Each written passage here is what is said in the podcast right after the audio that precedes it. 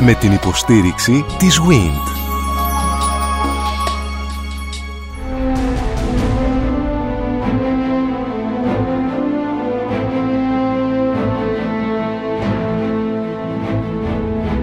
Γνωρίζοντας την Ακρόπολη Μια συναρπαστική σειρά ραδιοφωνικών ντοκιμαντέρ στον Sky 100,3 Διαχρονικά ο άνθρωπος καταγράφεται από την ιστορία όταν ανακαλύπτει, όταν τυθασεύει, όταν εξημερώνει, όταν γνωρίζει καλύτερα το σύμπαν, τον εαυτό του φυσικά και τους διπλανούς του, όταν γνωρίζει τη φύση, όταν ερμηνεύει τα φυσικά φαινόμενα και όταν μαθαίνει να χρησιμοποιεί ένα υλικό. Εδώ λοιπόν κυρίες και κύριοι θα ακούσουμε τον καθηγητή αρχιτεκτονικής κύριο Μανώλη Κορέ να μας περιγράφει πως οι Αθηναίοι ανακαλύπτουν και αρχίζουν να χρησιμοποιούν το μάρμαρο όπου το μάρμαρο από υλικό ανέγερσης του ναού γίνεται εκείνη η ύλη όπου μεγαλουργεί ο άνθρωπος αναπτύσσοντας μία τέχνη μοναδική στην ανθρώπινη ιστορία. Πώς δηλαδή αυτό το μάρμαρο, αυτό το κομμάτι της πέτρας γίνεται εν τέλει ένα έργο τέχνης στα χέρια των ανθρώπων η μεταφορά των μαρμάρων από την Πεντέλη στην Αθήνα, η ανάδειξη της Πεντέλης ως του πρώτου λατομείου μαρμάρων στον χώρο του Αιγαίου, η εκκίνηση της κατασκευής ε, του έργου του Παρθενώνα, του πρώτου και του δεύτερου που θα έρθει στη συνέχεια, πώς να ήταν άραγε το άγαλμα της Αθηνάς, αυτό το αριστούργημα του Φιδία όπως τα αντίκριζαν οι Αθηναίοι και οι Αθηναίες που ανέβαιναν για το προσκύνημά τους πάνω στην Ακρόπολη. Πώς αλήθεια το φανταζόμαστε αυτό το άγαλμα; Ο καθηγητής κύριος Κορές μας το περιγράφει. Μία στιγμή στην Ακρόπολη με την Ελευθερία Αρβανιτάκη. Για μένα ο Παρθενώνας σημαίνει μέτρο. Για μένα ο Παρθενώνας σημαίνει φαντασία, σημαίνει δύναμη, σημαίνει λάμψη και φως. Το πιο συγκινητικό πράγμα για την Ακρόπολη, όποτε την επισκέφτομαι και την επισκέφτομαι συχνά, γιατί κάνω μια πολύ συγκεκριμένη διαδρομή, ιδίως σε περιόδους έτσι μεγάλων αποφάσεων που χρειάζεται να πάρω ή μεγάλων ρίσκων που χρειάζεται να πάρω ή δύσκολων καταστάσεων ή και πολύ ευχάριστων καταστάσεων είναι για μένα ένας τόπος που με ανακουφίζει και μου δείχνει το πόσο σημαντικά και ταυτόχρονα ασήμαντα είναι αυτά που μας απασχολούν στην καθημερινότητα. Γι' αυτό λέω ότι είναι ένας τόπος μέτρου και είναι ένας τόπος που από την αρχή που φτιάχτηκε ήταν ένας τόπος για τον κόσμο, ήταν ένας τόπος για το λαό στο ψηλότερο σημείο και στο εμβληματικότερο σημείο της ε, πόλης και όχι ένας τόπος που θα επιδείκνει ένα προσωπικό πλούτο.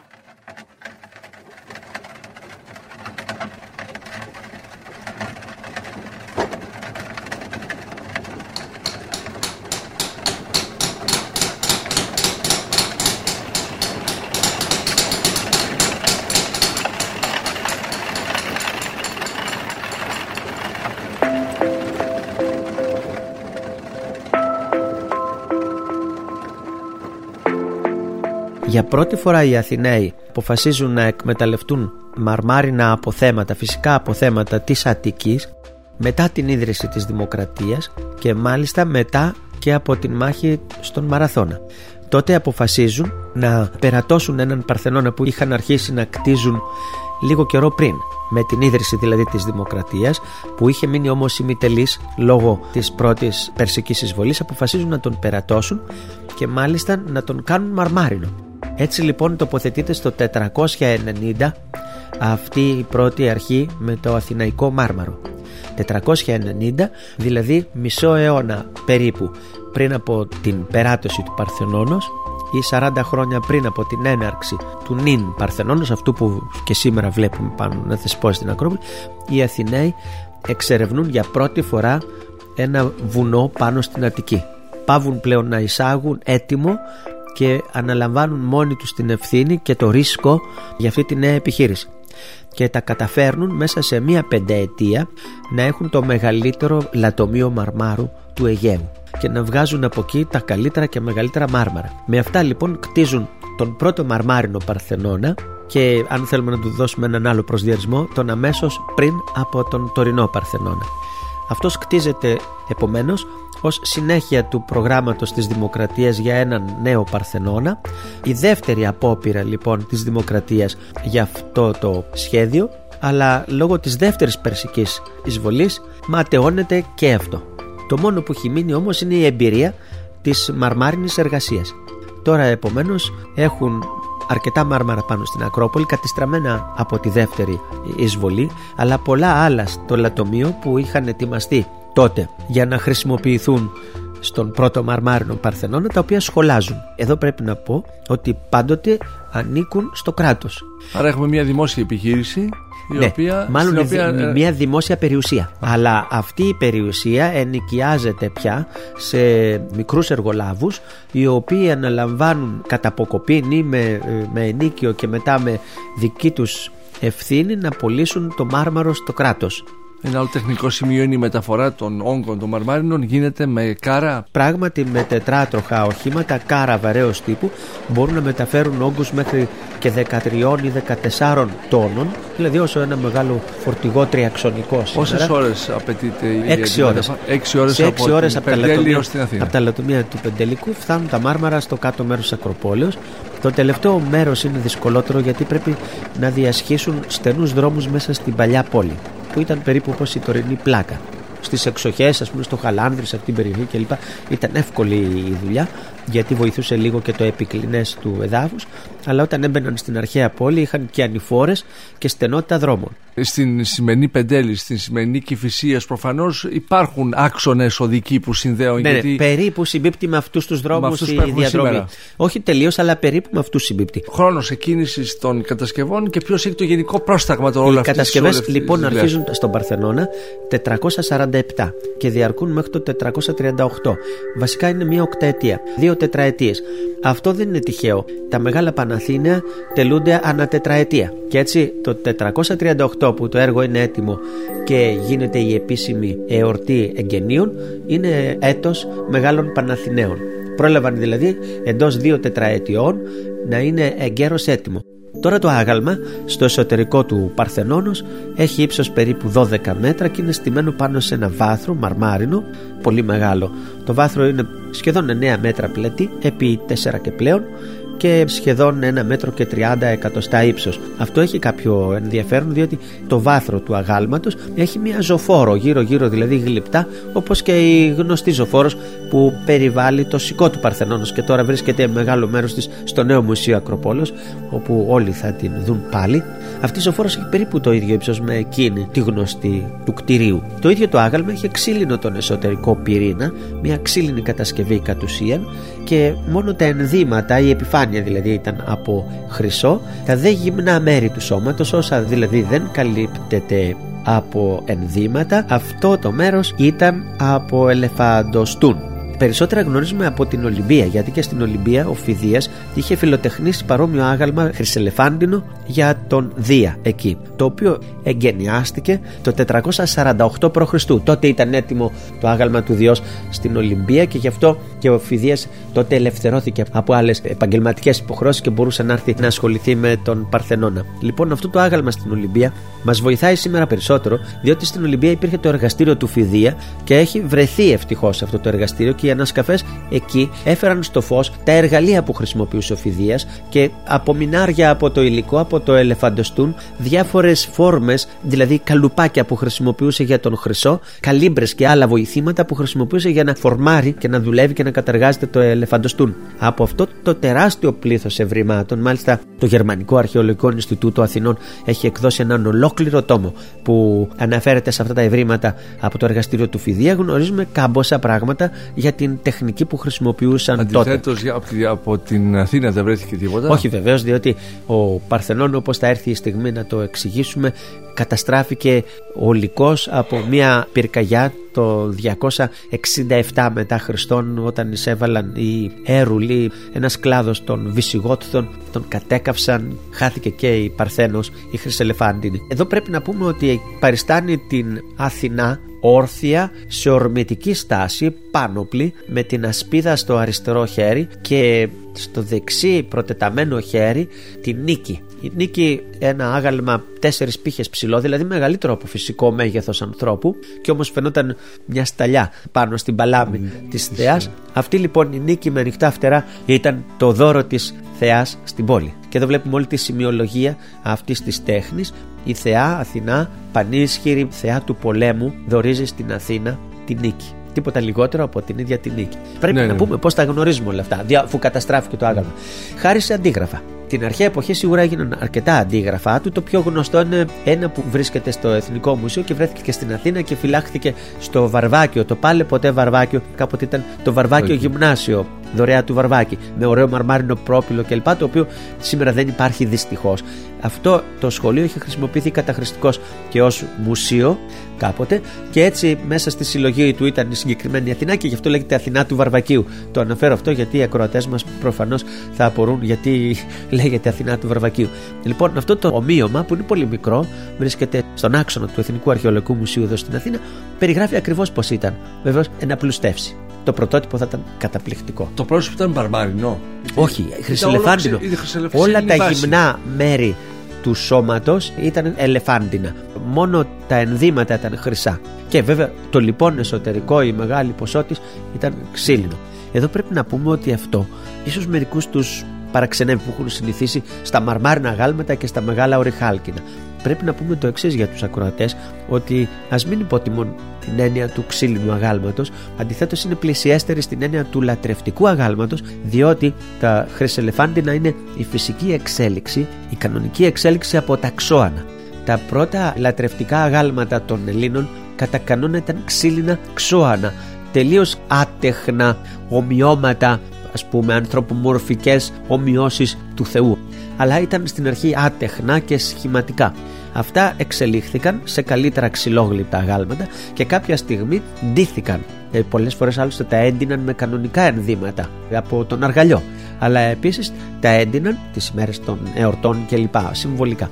Αλλά από μια στιγμή και μετά τα έντυσαν με μεταλλικά φύλλα τα οποία στη συνέχεια εξελίχθηκαν σε ρεαλιστικές παραστάσεις ενδύματος και βεβαίως με το ελεφαντοστούν, με τις ελεφάντινες επιφάνειες ομοιώθηκε πολύ καλύτερα η επιδερμίδα του ανθρώπινου σώματος και αυτή είναι περίπου η λογική εξήγηση γιατί τα χρυσελεφάντινα ήταν κατεξοχήν λατρευτικά επειδή είχαν μια τέτοια γενετική σχέση με τα παλιά λατρευτικά αξώνα. Αντιθέτως τα ορυχάλκινα γάλματα δεν μπορούσαν ποτέ να είναι λατρευτικά γιατί ανήκαν σε μια όψιμη τεχνολογία πολύ οψιμότερη της πανάρχιας παράδοσης των λατρευτικών αγαλμάτων. Τα μαρμάρινα πάλι μερικές φορές ήταν και λατρευτικά αλλά όχι τα ορυχάλκινα. Τώρα δώσαμε και μια εξήγηση σε αυτό και να αναφέρω μόνο ότι δεν ήταν τυχαία η αναφορά των ορυχάλκινων γιατί πάνω στην Ακρόπολη έστεκε έξω στο ύπεθρο σε ένα βάθρο 40 μέτρα από τα προπήλαια μπαίνοντας δηλαδή 40 μέτρα πιο πέρα βλέπαμε αυτό το μεγάλο έργο πάλι του Φιδία πάλι η Αθηνά Παρθένος αλλά η Πρόμαχος δηλαδή πάνωπλη, ασπίδα, δόρη κλπ αλλά στο ύπεθρο Πώς φαντάζεστε, θέλω να μου πείτε, το άγαλμα της Αθηνάς στον Παρθενώνα; Κοιτώντας λίγο και τον Παρθενώνα τώρα από εδώ που είμαστε, μια και φαίνεται, πρέπει να είναι εξαιρετικά εντυπωσιακό. Ούτως ή άλλως ο ναός από μόνος του ήταν εντυπωσιακός. Το περιβάλλον μέσα από, ίσως από σχέδια που έχω δει και ακόμα και σχέδια που έχουν σχέση με τη, μετά την έκρηξη του Μοροζίνη πρέπει να ήταν καταπληκτικό. Ο ναός μέσα είναι εξαιρετικός. Α, Κατά επέκταση πρέπει να ήταν εξαιρετικό και το άγαλμα, εντυπωσιακό και νομίζω ότι θα ενέπνε μια ευλάβεια ή ένα σεβασμό προς τους θεούς, εκείνους τους θεούς, τους ελληνικούς θεούς. Ήταν μέσα στο ναό, δέσποζε και όπως ήταν χρυσαλεφάντινο είχε μια υποβλητικότητα για όλους όσους ε, πηγαίνανε στο ναό και βέβαια η ασπίδα της Αθηνάς λαμποκοπούσε σε τεράστια ακτίνα και ήταν ένας φάρος κατά κάποιο τρόπο προς όλους τους Αθηναίους, τους περίοικους, όποιος σε πάση περιπτώσει από κάποια απόσταση έβλεπε το βράχο. Φαντάζομαι θα είναι κάτι μεγαλοπρεπές και πολύ όμορφο να το βλέπει κάποιος. Σαν όλα τα κλασικά γάλματα. Πέτ κεφαλαία, μαρμάρινο. Ήταν χρυσελεφάντινο. Ήταν περίπου γύρω στα τρία μέτρα και είχε επίχρηση χρυσού. Ήταν το χρυσελεφάντινο άγαλμα, το άγαλμα του Φιδία. Περίπου 10 μέτρα ύψος, ήταν φτιαγμένο από χρυσό και από ελεφαντόδοντο. Ο εσωτερικός σκελετός του ήταν ξύλινος. Όλα τα χρυσά τμήματα μπορούσαν να βγουν και να ζυγιστούν, ούτως ώστε να μην υπάρχει καμία απορία για το αν είχε χρησιμοποιηθεί η πραγματική ποσότητα του χρυσού που είχε ζητήσει ο Φιδίας και ήταν ένα άγαλμα το οποίο ουσιαστικά μεταφέρθηκε στην Κωνσταντινούπολη κατά τα βυζαντινά χρόνια όπου και κάηκε στον υπόδρομο.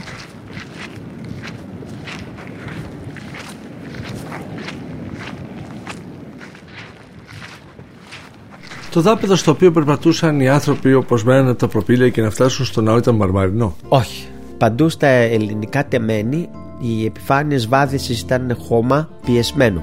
Ακόμη και στο εσωτερικό των ναών για πάρα πολύ καιρό ήταν χώμα. Κάποια στιγμή τον 6ο αιώνα π.Χ. άρχισαν να κατασκευάζουν καλύτερα λίθινα δάπεδα. Στον Παρθενώνα πια είναι ένα μαρμάρινο δάπεδο από πλάκες πάχους 25 εκατοστών. Δεν είναι πια οι πλάκες που σήμερα ξέρουμε στα δάπεδα που είναι 2-3 πόντους αλλά ήταν 25 εκατοστά.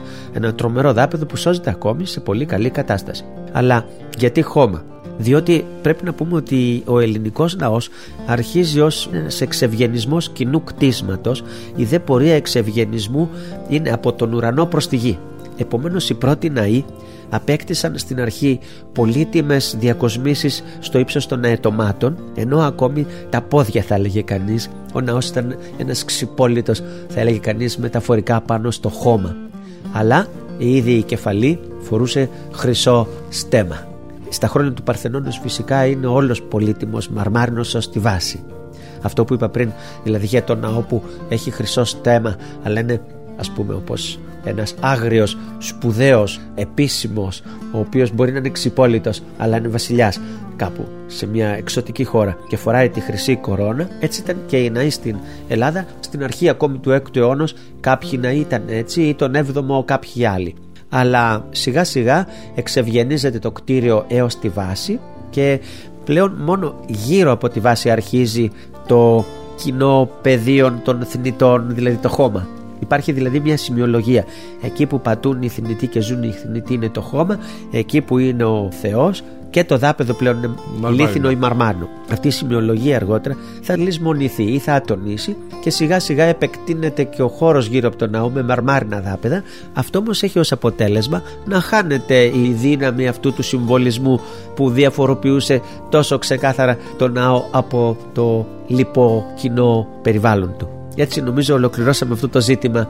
Θέλω να πω ότι ενώ σήμερα όλοι αρέσκονται να βλέπουν μαρμάρινες εκτάσεις να μην ξεχνούν ότι όταν κερδίζουμε κάτι άλλο χάνεται και κερδίσαμε μεν ευχαρίστηση να βλέπουμε παντού μάρμαρο αλλά έτσι χάθηκε η δύναμη του τονισμού, του ξεχωριστού και ιδιαίτερου που έδινε το μάρμαρο όταν ήταν μόνο σε ένα σημείο με ξεχωριστή σημασία αυτό είναι στη σημειολογία και στο συμβολισμό το μάθημα και ο σημερινός άνθρωπος πρέπει να είναι προσεκτικός όταν χρησιμοποιεί καθ' υπερβολή τα διάφορα μέσα που μας δίνει η γλώσσα ή η τέχνη για να τονίζουμε κάτι ως ξεχωριστό. Έχει μυστικά ο ναός και ποια είναι αυτά κύριε καθηγητά; Πολύ ενδιαφέρουσα ιστορία, διότι θα έχει ενδιαφέρον να είχαμε και έναν συνομιλητή ο οποίος να πιστεύει, ας πούμε, σε όλα αυτά που λέγονται το μαθηματικό υπόβαθρο και να γίνει εδώ και μία μικρή, πώς να πω, σύγκρουση ιδεών. Θα ήταν, ας πούμε, και διασκεδαστικό. Υπάρχουν κάποιοι που πιστεύουν ότι στην αρχιτεκτονική του Παρθενώνα είναι κρυμμένα διάφορα μυστικά που εκφράζονται με αριθμούς ή με γεωμετρικές κατασκευές, χρυσή τομή και διάφορα άλλα είναι ιδεαλιστές επιτοπλίστων όλοι αυτοί εφόσον ανήκουν συνειδητά σε κάποια βέβαια σχολή σκέψης και όχι έτσι τυχαία να αγαπούν μια τέτοια εξήγηση άλλοι πάλι δεν συμπαθούν τέτοιες ερμηνείες και θεωρούν ότι αυτό που γυμνά βλέπουμε και μόνο είναι αρκετό για να τέρπει, για να πείθει και να προκαλεί θαυμασμό και δεν χρειάζεται κάτι αθέατο και άρρητο και κρυμμένο για να είναι σπουδαίο. Και εγώ φυσικά ανήκω στη δεύτερη περίπτωση, αλλά θα έλεγα το εξής ενδιαφέρον. Καλά, εμείς είμαστε ειδικοί, ασχολείται κανείς επαγγελματικά, έχει τον καιρό να διαβάσει και τώρα που έχει τελειώσει και ο 20ο αιώνας, η βιβλιογραφία είναι τεράστια και ένας νομίζω συγκροτημένος μελετητής εύκολα αντιλαμβάνεται ότι το σωστό βρίσκεται σε αυτή την πλευρά που πριν ανέφερα αλλά μου κάνει εντύπωση όταν βλέπω κάποιους παλαιούς στοχαστές πριν από 120 χρόνια παραδείγματος χάρη όταν επικρατούσε η άποψη ότι τα αριστουργήματα βασίζονται σε κρυφούς κανόνες με αριθμό σοφία και τέτοια κλπ ότι υπήρχαν πάντοτε στοχαστές με μια ξεκάθαρη θέση και θυμάμαι τον Ρόμπερτ Λιούις Στίβενσον Όλοι τον γνωρίζουμε, η νήσος των θησαυρών, όλοι εμείς, εγώ, εγώ, σε ένα βαθύ μπουντρούμι, με ένα μπουκάλι ρούμι, τα θυμάστε. Όλα τα παιδιά έχουν ζήσει καλές στιγμές με το νησί των πειρατών.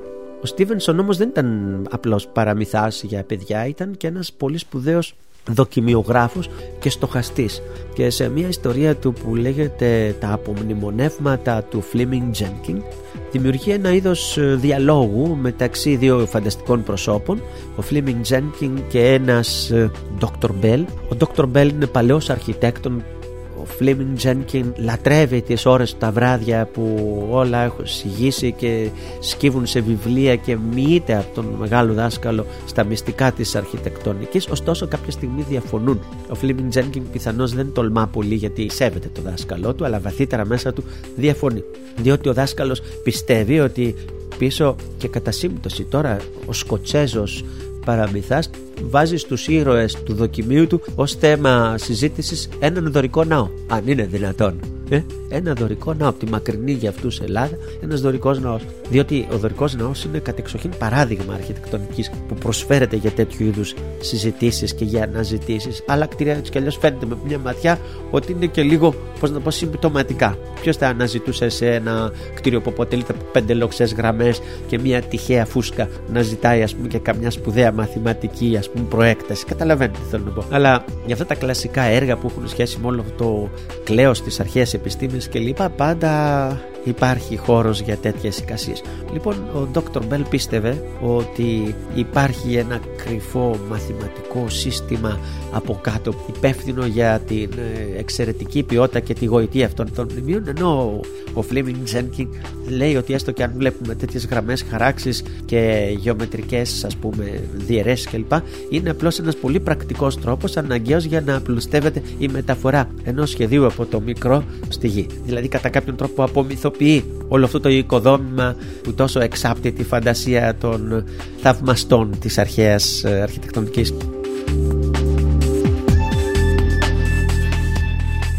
Τι γνωρίζετε για την καμπυλότητα του Παρθενώνα; Τίποτα. Τίποτα. Ναι, διότι έχει δημιουργήσει ο Φιδίας μια καμπυλότητα στις κολόνε για να έχει καλύτερη προοπτική, καλύτερη θέαση. Ότι σχηματίζει μια καμπυλότητα για αισθητικούς λόγους. Οι καμπυλότητες κολόνες που εμείς τις βλέπουμε ευθεία. Αυτό ισχύει. Αλλά αυτά πάλι είναι μέσα καλλιτεχνικά. Δηλαδή δεν έχουν μια μαθηματική θα έλεγε κανείς προέκταση ή φιλοσοφική προέκταση είναι καθαρά οπτικά και σκοπό έχουν να βελτιώνουν την εντύπωση όταν βλέπουμε το κτίριο η πιο βέβαια μπανάλ εξήγηση είναι ότι τάχα κάποιες γραμμές τείνουν να φαίνονται στραβές ενώ είναι ίσχυες και επομένως αν κανείς το διαγνώσει εγκαίρως για να προλάβει αυτή την δυσάρεστη εμφάνιση της στραβώνει πραγματικά στην αντίθετη κατεύθυνση και τότε φαίνονται ίσχυες. Αυτό είναι πολύ μηχανιστικό και έχει και ένα στοιχείο έτσι συνωμοσίας ας πούμε ότι πάει να κάνει ένα κόλπο ας πούμε η φύση και ο, ο πονηρός ε, σχεδιαστής κάνει το αντικόλπο. Άλλωστε, ε, οι συνωμοσιολόγοντες τρέφονται με όλες αυτές τις ε, ιστορίες. με το ύψος των πυραμίδων και, τις, και τα τρίβανα και όλα, αυτά, αυτά τα πράγματα. Όλα αυτά αλλά οι έμπειροι σχεδιαστές και υπάρχουν σήμερα πάμπολοι αυτοί που σχεδιάζουν διάφορες κατασκευές αν είναι κάτι ευθεία το βλέπουν ευθεία βλέπουν και το παραμικρό αν λίγο γέρνει βλέπουν το παραμικρό καμπυλώνει. Και εάν σκεφτούμε πόσο περισσότερο ήταν εξοικειωμένοι οι παλιοί με αυτά τα πράγματα και πόσο χρησιμοποιούσαν τα μάτια τους δεν μένει αμφιβολία ότι οι γραμμές σχεδιάστηκαν έτσι για να φαίνονται έτσι καμπύλη να φαίνεται καμπύλη και καταλήγουμε σε μια εξήγηση η οποία μου φαίνεται πολύ ικανοποιητική είναι από τον Ορλάνδο λέει το εξής ότι η μικρή καμπύλωση του κύονος μιας κολόνας παρομοιάζεται με την αναπνοή που υψώνει το στήθος ενός άντρα που προσπαθεί να σηκώσει ένα βάρος. Δεν αρκεί το σώμα να έχει τη δύναμη να σηκώσει το βάρος αλλά είναι ακόμη καλύτερο όταν η έκφραση δείχνει την προσπάθεια και έτσι ο Κίον όχι απλώς σηκώνει το βάρος του επιστηλίου αλλά με μία μικρή καμπύλωση που έχει το ανάλογο της στη βαθιά εισπνοή του αθλητή εκφράζει με καλύτερο τρόπο αυτή την προσπάθεια και πείθει ότι ο Κίον ανέτος σηκώνει το βάρος. Καταλαβαίνετε, είναι μια εξήγηση καλλιτεχνική Πολλοί έχουν μιλήσει για είδος παλμού, ενός παλμού ζωής που δίνουν όλες αυτές οι μικρές ανεπαίσθητες καμπυλώσεις, μια και στη φύση τέλεια ευθεία γραμμή δεν υπάρχει. Καμπύλες ναι, ε, βλέπετε πως καμπυλώνονται τα στάχια ή τα καλάμια όταν πνέει ο άνεμος προς τη μία ή την άλλη κατεύθυνση. Θα ήταν αφύσικο όλα αυτά τα στοιχεία της βλάστησης να ήταν τελείως ευθύγραμμα. Θα ήταν σαν να αγνούν ας πούμε ξερά και ασυγκίνητα απέναντι σε όλες αυτές τις δυνάμεις που τα περιβάλλουν αντιθέτως εναρμονίζονται με ένα περιβάλλον όπου υπάρχουν πολλές δυνάμεις και μέσα στις οποίες είναι και οι οριζόντιες, οι πιέσεις κλπ. Μου φαίνεται πάρα πολύ καλή αυτή η εξήγηση και απομένει πιθανώς μόνο μία εξήγηση στην κατεύθυνση της οπτικής απάτης που δεν θα μπορούσε κανείς εύκολα να αρνηθεί. Προσωπικώς δέχομαι ότι υπάρχει μία οπτική απάτη προφανώς και ξεκάθαρα στο αέτομο.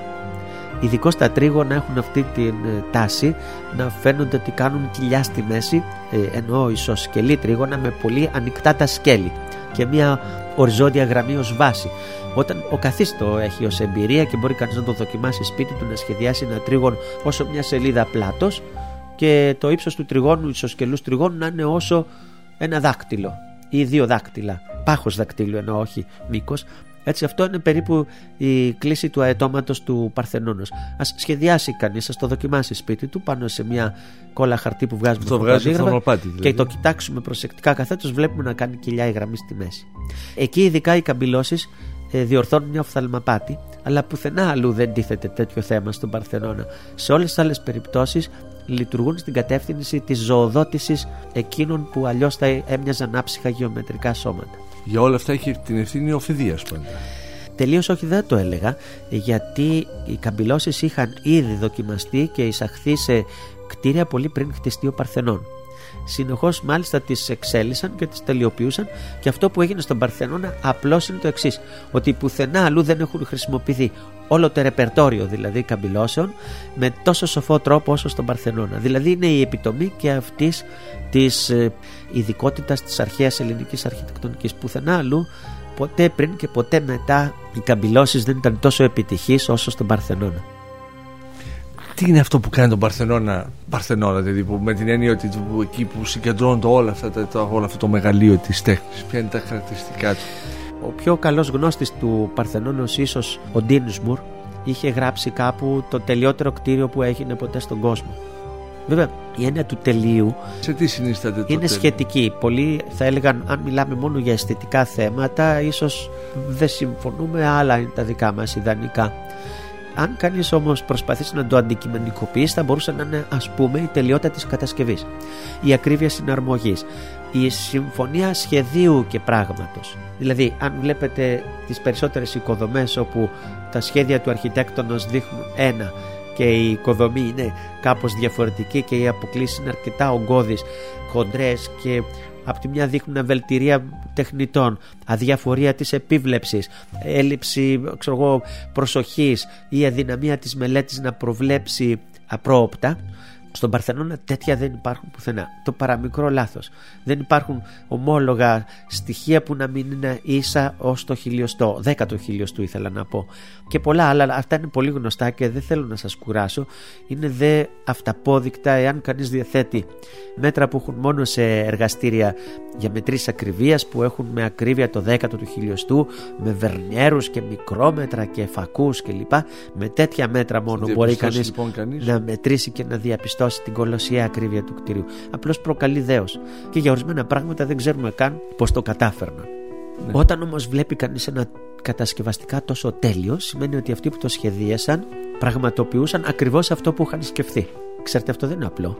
Φανταστείτε έναν χορευτή στον πάγο που σκέφτεται μια πολύ δύσκολη πυρουέτα και την επαναλαμβάνει με ακρίβεια 10 φορές χωρίς ποτέ να γλιστρήσει. Ή φανταστείτε έναν καλλιγράφο ο οποίος μπορεί να σύρει με απόλυτη ακρίβεια τις γραμμές και τότε μπορεί κανείς να είναι βέβαιος ότι αυτός ο άνθρωπος πράγματι ό,τι σχεδιάζει είναι ακριβώς αυτό που σκέφτηκε. Οι περισσότεροι που προσπαθούν να σχεδιάσουν δεν μπορούν καν να αποδείξουν ότι εκφράζουν αυτό που ήταν στο μυαλό τους διότι αν τους ζητήσεις να ξανασχεδιάσουν ακριβώς την ίδια γραμμή, τον ίδιο κύκλο ή κάτι άλλο δεν μπορούν να το επαναλάβουν ακριβώς, δεν είναι επαναλήψιμες οι κινήσεις τους και αυτό είναι ο βαθμός στον οποίο απέχει η ιδέα από την πραγματικότητα. Έχουμε ενεργοτάξει. Ο πιανίστας ο οποίος φαντάζεται πως θα βγουν οι νότες αλλά στο τέλος διάφορα κινησιακά σκελετικά, μειοσκελετικά και ας πούμε συναπτικά για να πάμε και στον εγκέφαλο ζητήματα ευθύνονται για το ότι οι νότες δεν θα βγουν ακριβώς όπως θέλει. Βεβαίως μπορεί να πει ο ασχολούμενος με την έκφραση στην τέχνη ότι δεν είναι απαραίτητη τέτοια δεξιοτεχνία και μηχανική ακρίβεια για να είναι εκφραστικός ο καλλιτέχνης. Πολλές φορές και μέσα από την ατέλεια των χεριών και της φωνής μπορεί και η μουσική του οργάνου και του τραγουδιού να είναι περισσότερο ενδιαφέρουσα γιατί πόση ψυχή βάζει κανείς. Αυτά είναι γνωστά και τα έχουν πει τόσες φορές και κανείς δεν θα τα αμφισβητήσει, ούτε εγώ. Αλλά το ένα δεν αποκλείει το άλλο. Όταν συνδυάζεται αυτή η ικανότητα της έκφρασης με τον απόλυτο έλεγχο σε απίστευτο βαθμό των χειρισμών του μέσου της τέχνης που εδώ είναι το χέρι τότε βέβαια κανείς απλώς αισθάνεται δέος. Τώρα για το αισθητικό είναι πιο δύσκολο. Χρειάζεται μια ορισμένη μίση για τις αναλογίες κλπ. κλπ. Και φυσικά έχει σχέση με κανόνες τους οποίους σήμερα δεν εφαρμόζουμε και θα μπορούσε κανείς να το συζητάει επί μακρόν χωρίς να καταλήγει. Δεν θα το θίξω επομένως. Κάτι όμως που το δηλώνουν όσοι ανεβαίνουν στην Ακρόπολη όσες φορές και να το ατενίζουν το μνημείο πάντοτε αισθάνονται έκπληξη. Εδώ βοηθάνε πολλά, ακόμη και η σχέση με το περιβάλλον, το φως, ο ουρανός που είναι κάθε φορά άλλος, δηλαδή η ημερομηνία αλλάζει, ο καιρός αλλάζει, η συννεφιά, η θέση του ηλίου, είναι ίσως και στην ποιότητα του μαρμάρου. Ας σκεφτούμε αυτό το πραγματικά εξαιρετικό κτίριο, αν είναι χτισμένο με ένα άλλο υλικό, ας πούμε με τούβλα, θα προκαλούσε την ίδια ένταση. Άρα δεν είναι μόνο θέμα αναλογιών αυτού του σώματος, αλλά και επιδερμίδας. Αλλά μήπως στο ανθρώπινο κάλος θα μπορούσε κανείς να διαχωρίσει την, ε, ας πούμε στην περίπτωση μιας καλονής τις αναλογίες, δηλαδή ποια είναι η σχέση μέση, στήθος, γοφή, πόδι, ύψος, αναλογίες, βάρος από την φρεσκάδα ας πούμε της επιδερμίδας ή από τη λάμψη και την ανάκλαση των ματιών Καταλαβαίνετε. Τόσο απλό είναι και στην περίπτωση του Παρθενώνος. Δηλαδή το τέλειο υλικό με την απίστευτη επιδερμίδα, το ένα υλικό, αυτό που βλέπεις στην επιφάνεια είναι μέχρι τη μάζα βαθιά, δεν είναι επένδυση και ταυτοχρόνως αναλογίες οι οποίες τουλάχιστον στα μάτια των πλέον ειδικών, των μοιημένων, φαίνεται ότι είναι εξαιρετικές. Πώς επηρέασε ο Παρθενώνας στις τέχνες; Πιστεύω καθοριστικά, δηλαδή είναι σημείο αναφοράς ο Παρθενώνας για την τέχνη. Επηρέασε μέχρι και τους σημερινούς αιώνες, μέχρι και το 19ο, ακόμα και σήμερα επηρεάζει. Είναι ένα παράδειγμα αιώνιας τέχνης. Επηρέασε θετικά η αρχιτεκτονική του, η γλυπτική του. Καταλητικά. Σίγουρα ήταν ε, το μοναδικό μνημείο στον κόσμο αρχιτεκτονικής τέτοιου τύπου. Το δίδαγμα Διονύσιος Σολομός Η τέχνη σιωπηλή λατρεύει την φύση και τούτη ως ανταμοιβή της μακρινής αγάπης ευάλθηκε γυμνή να χορεύει εμπροστά της εκείνες οι μορφές αντιχτύπησαν εις το νου της τέχνης και αυτή τεσεχάρισε των ανθρώπων η πλαστική ευαισθησία του υλικού η άπειρη ποικιλία στη σύνθεση των στοιχείων που μας προσφέρνει η πραγματικότητα είναι δώρα της φύσης. Τούτη η ευαισθησία, τούτη η φαντασία της φύσης, όπου ο άνθρωπος όταν δουλεύει ως ένα υπάκουο και παθητικό οργανό της, της πραγματώνει σαν να έβγαιναν από αυτόν τον ίδιο, τούτα λοιπόν τα δώρα της φύσης πρέπει τώρα να γίνουν αρετές ανθρώπινες. Η φύση πρέπει να γίνει τέχνη. Το πώς γίνεται τούτο το βλέπουμε εξαίρετα στην τέχνη του λαού. Οι αρχαίοι στάθηκαν μεγάλοι δάσκαλοι και σε τούτο. Επάνω στην Ακρόπολη δεν διανοήθηκαν ποτέ να εξαφανίσουν το πλούσια σε αισθητικά συναισθήματα έδαφος. Ο Παρθενώνας εγείρεται απάνω στο βράχο. Απάνω του είναι σκαλισμένη η πρώτη βαθμίδα του στυλοβάτη του. Έτσι γίνεται η μετάβαση από την φύση στην τέχνη. Τούτη τώρα εισάγοντας μες στην νεκρή ευθεία την σοφά και ευαίσθητα υπολογισμένη ένταση της ζωντανής καμπύλης συνεχίζει απάνω στο δικό της το έργο την πλαστικότητα της φύσης. Δημήτρης Πικιώνης Εάν σας άρεσε το ραδιοφωνικό ντοκιμαντέρ που μόλις ακούσατε, μπείτε στο sky.gr κάθετος podcast και γίνετε συνδρομητής. Περιμένουμε όμως και τα σχόλιά σας ή ακόμα καλύτερα την κριτική σας στα iTunes. Η δική σας κριτική στα iTunes θα βοηθήσει και άλλους Έλληνες σε όλο τον κόσμο να ανακαλύψουν τα νέα podcast του Sky και να γνωρίσουν την ιστορία μας. Κυρίες και κύριοι, γεια σας. Με την υποστήριξη της WIND.